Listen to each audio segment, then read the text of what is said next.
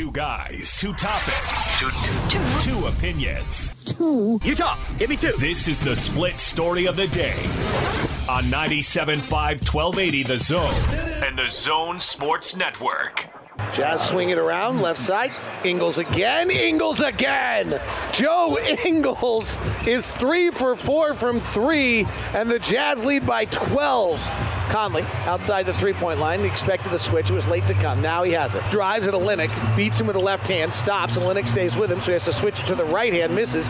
Gobert grabs the rebound, holding it in the paint for a while, throws back to Conley, rotates to Bogdanović. Right corner three, Bojan Bogdanović. Jazz back up by twenty, sixty-six forty-six. Bojan's got eleven. Round ball robbery by Conley, leaves it behind for Royce. He rolls in for a two-hand hammer. Clarkson, step back three, left side is good. Clarkson leads the Jazz with twenty. Clarkson, catch and shoot three in transition off the back handle. Ingles grabs the rebound. Chest to Bogdanović. He'll try another three. He'll hit. And the Jazz, just like that, are up thirty. Well, Gordon, uh, you didn't think Houston stood much of a chance last night. They indeed did not, as that was a one-sided, balanced uh, performance uh, from the Utah Jazz, where they, they made an inferior team certainly look like it. Um, the number of places to start. Why don't why don't you uh, guide us, sir? What stood out to you about last night's game? Well, the first thing that stands out is that the Jazz could have won that game by fifty if they wanted to, you know. And uh, I, I don't know. When I watch a game like that, I know these guys are making a lot of money and whatnot, but I do feel sorry for the team that is uh, poorly constructed and uh, doesn't have enough talent on it to. Uh, to really compete. And as you know, I'm really big on competition. That's what I like to see. I like to see teams get out there and really test each other, and that wasn't much of a test for the Jazz. Uh, it wasn't the Jazz's fault, though. They just took care of their business and rolled on. But, um, yeah, I'm, Rudy Gobert is a stud. The, guy, the guy's just uh, we're, uh, he's becoming consistently the man. Would you agree I, with that? I've been saying it for a, a while now, Gordon. Not only do I agree, but uh, I'll add on top of it, he's their most consistently excellent player. You know, consistently good, whatever you want to say, but he is the same level of good every single night.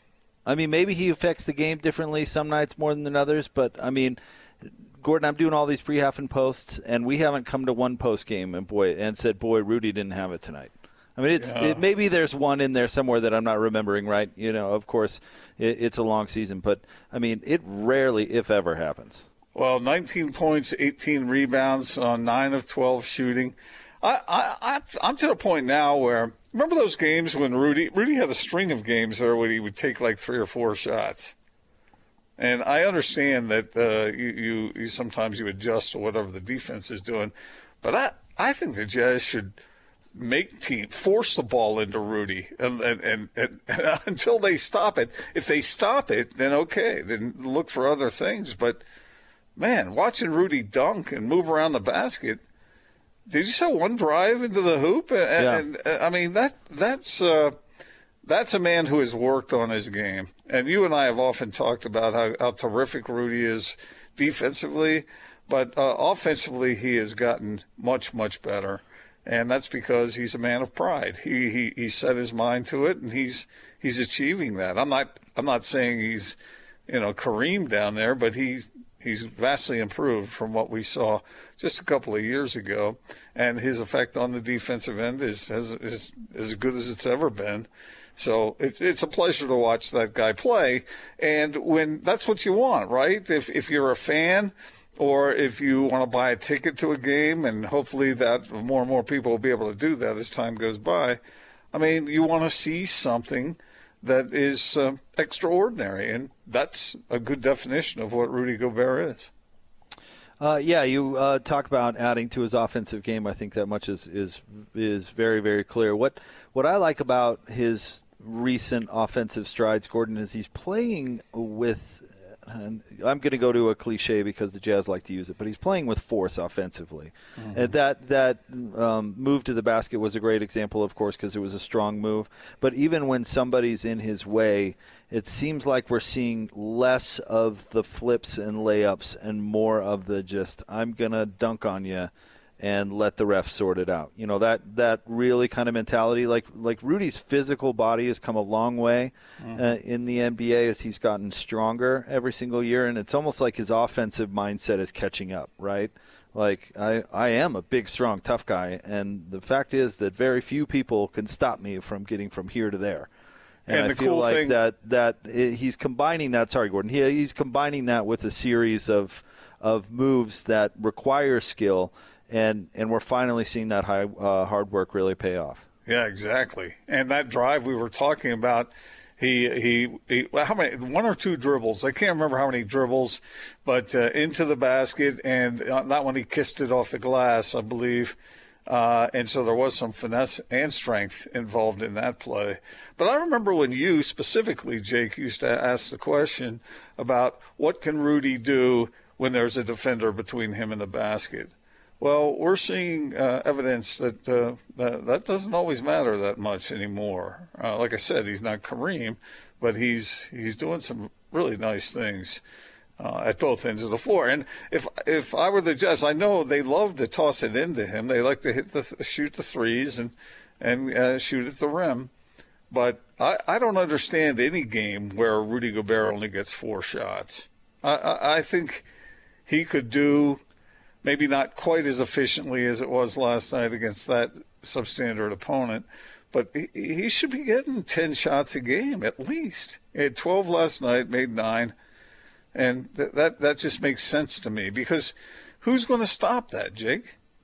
Right. Uh, very few N B A players uh, are going to be. And able sometimes to stop they it, so. build a wall around them. I get it. Sometimes they do that, but it's uh, it, it just seems like it's an advantage Jazz. Yeah, and he still has some things. You know, the ball handling in traffic is, is probably not going to be a strength of, of Rudy Gobert's, I mean, just based on how big he is. But, you know, if he's got an open lane to the basket and, make a, and can make a move like that, you know, that, that certainly makes a difference. And uh, we'll, yeah. it will continue to monitor it, because teams will continue to play uh, the Jazz certain ways and, and get away with stuff as long as he doesn't make other teams pay for it. And, and everybody benefits from that, by the way.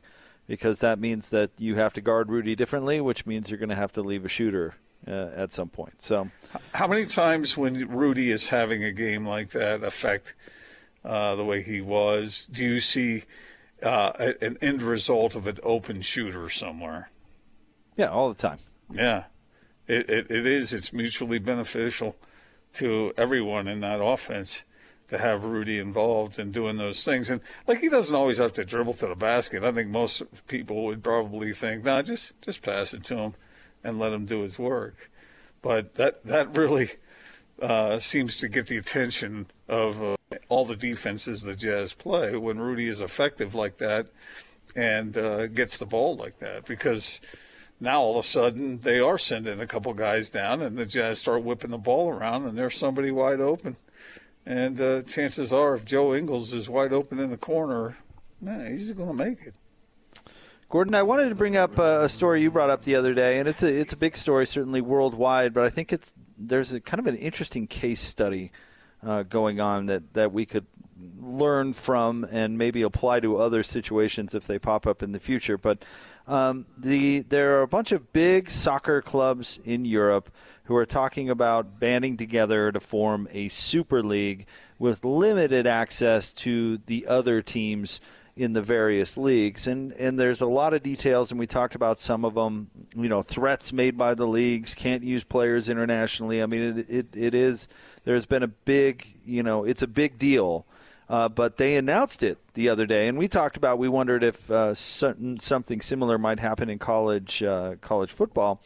But today, not only have the plans been basically tabled, which uh, is they didn't say they were getting rid of the Super League plans, but said, oh, for now, we'll just, you know, we'll put it aside. We'll put a pin in it.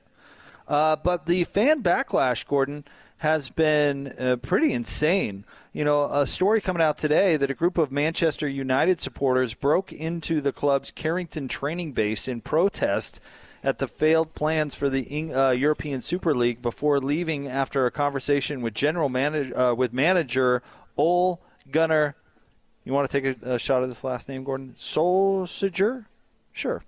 Anyway, the manager uh, uh, of the club. There's another story that um, the owner of the Arsenal, of course, uh, the Glazer family, or no, the Kroenke family, excuse me, John Kroenke, or Josh Kroenke, had to get on a Zoom call with uh, various groups of fans and that sort of thing to say that he's not going to sell the club, as he's feeling pressure uh, to do that because there's this weird also foreign owner element that's involved where European soccer fans think that they're trying to Americanize the sport.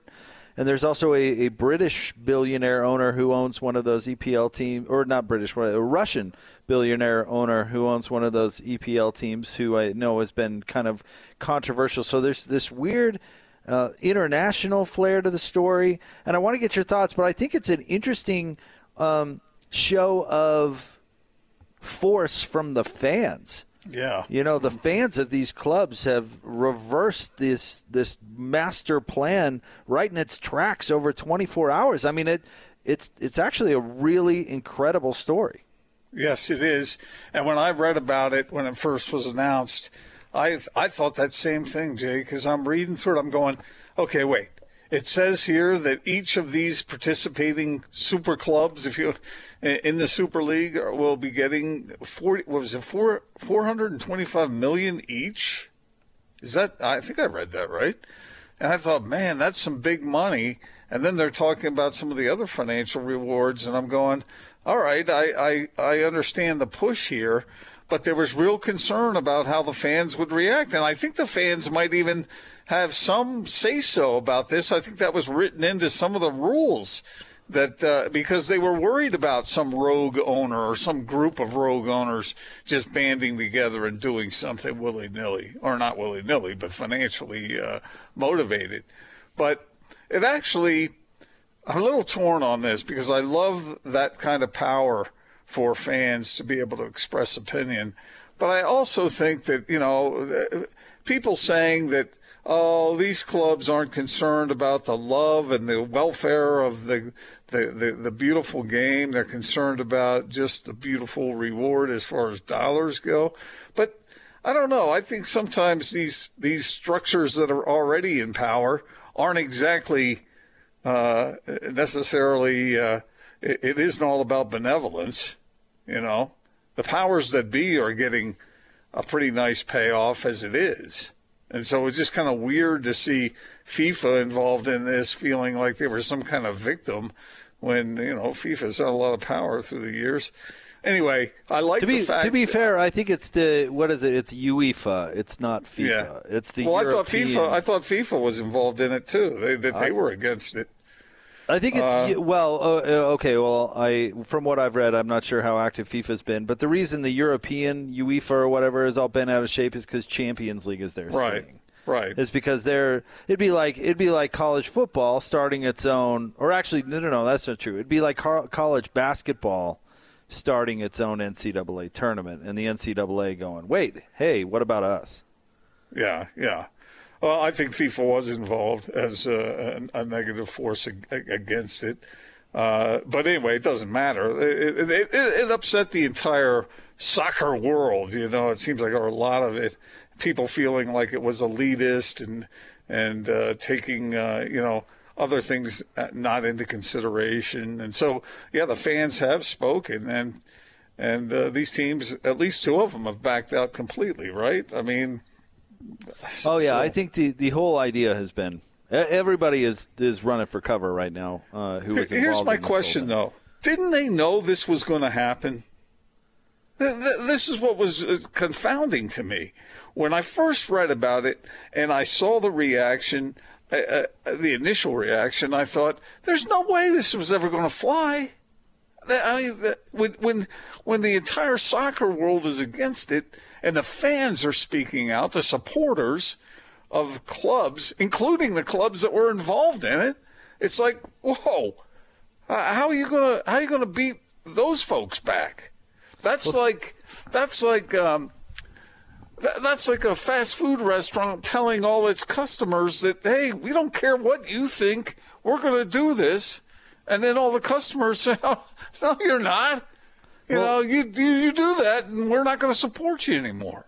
Well, that's the part that I bet they didn't count on, If, if yeah. you if you're looking for me speculating, is that, you know, that's the part they probably they probably didn't count on fan bases looking out for the system as opposed uh-huh. to just their team. Does that yeah. make any sense? Like yeah, the, yeah. that's uh-huh. fan bases saying, well, you're going to disrupt how everything's been done for a long, long time. The the relegation, the qualification for Champions League, you're going to make it unfair. You're going to give yourself an automatic berth into this thing, regardless of how you play. You're disrupting with the the, the entire, you know, rules of the game, so to speak, for, you know, lack, you know, oversimplification. And their own fan bases, I mean, look at this. What was it that I just said? Manchester United, their fan base stormed their practice facility today? yeah. That's insane. That's what I bet that they didn't anticipate. They thought our fans will go along with this because it's in their best interest, because it's in our best interest, and the rest of the fans can go pound sand. And that that didn't turn out to be the case. I bet that's where the error in judgment is. Hmm. Yeah, okay. Well, I, I mean, but it is heartening, and I think this was your original point, Jake, that fans have a voice like this. Because it seems like oftentimes fans – remember whenever there's labor strife, the, there's, the fans are sitting on the sideline saying, hey, how come we don't have a say in anything? You know, you or, gotta, or at very least you're not considering us and what right. we're, you know, our support means to you. We're just numbers on a spreadsheet. Yeah, yeah, and, and and I like that. I mean, how is that not? How does that not warm your heart a little bit to know that the people who who pay uh, the money to watch these games and to support these teams, uh, why shouldn't they have some sort of say in what's going on? Uh, I, I I think it was pretty cool uh, to see that kind of movement, and apparently it was hot enough to, to crush the thing. Yeah. At least temporarily. I just would like to see more franchises do things for the fans when they don't have to. I mean, this is just a, an aside, but I really loved what Arthur Blank did um, with the Falcons when they opened that new stadium, Gordon, where they kept oh. all the concession prices at reasonable prices. That was a requirement for vending in their venue, and I, I always thought that was pretty cool. But, you know, when push comes to shove, the fans are the ones who are buying the tickets and watching the games and, mm-hmm. and doing all the things that makes the, the whole process work. So, you know, I think a lot of times fans have more authority maybe than we recognize. This is a, this is a story I found here. It says the Football Supporters Association has condemned the six English clubs involved in the Super League and called for the implementation of something akin to Germany's fifty plus one rule to give fans greater control of their clubs. And then it says, what is the fifty plus one rule? Well, it means that fans hold the majority of voting rights at a club. Teams are not allowed to compete under uh, uh, D F L rules. That's, I guess, German. Uh, if private investors hold more than forty-nine percent stake. Uh, and so, yeah, I mean, you can't have. But that doesn't exist yet. That only not exists in, not in, in not in Britain, right. not in, in the But United no German Kingdom. Teams were a part of this thing yet. Right, exactly. And that's probably why, huh? Yeah, probably. Yeah, you don't, I, think, I, that's a, that's uh, a pretty... you don't think Munich or Dortmund or one of those other super clubs in the Bundesliga wouldn't be interested in Uh, an extra, you know, billion dollars here or there, but they have that in, in place, and so it makes it very difficult. And now they're saying that the U K needs to come up with this kind of thing. Uh, as much um, as I love that, Gordon, that idea, Gordon, I truly do, and love that it exists in Germany, there's no way that clubs are – you're going to force E P L clubs to sell fifty-one percent of their – or make public fifty-one percent of their clubs. Yeah. I mean, can you imagine if they tried to do that in the N F L? I mean, yeah, I, again, I love, I love the idea. I think it's amazing. And what a way to give fans literal ownership in, in the franchise. How loyal a fan would you have? But I, I just, I don't, I, I don't see putting that genie back in the bottle. You know what I mean? If they did it that at the here, beginning of the league, then okay. But I don't see them all forcing all these clubs to, to, sh- to sell the majority share in their, you know, billions of dollar operation. Interestingly enough, it says here that there are some exceptions in Germany, namely uh, Bayer Leverkusen, Wolfsburg, and Hoffenheim, whose owners have been allowed to take a majority stake following a period of greater than twenty years of involvement at the club. Yeah, it's funny to think of these restrictive measures in uh, in American sports. But anyway, yeah, it's nice to see uh, fans be able to speak out, because for too long in our country, I think fans have been sort of shut out of the discussion. Yep, I agree. More Big Show coming up straight ahead. Stay tuned, ninety-seven point five and twelve eighty The Zone.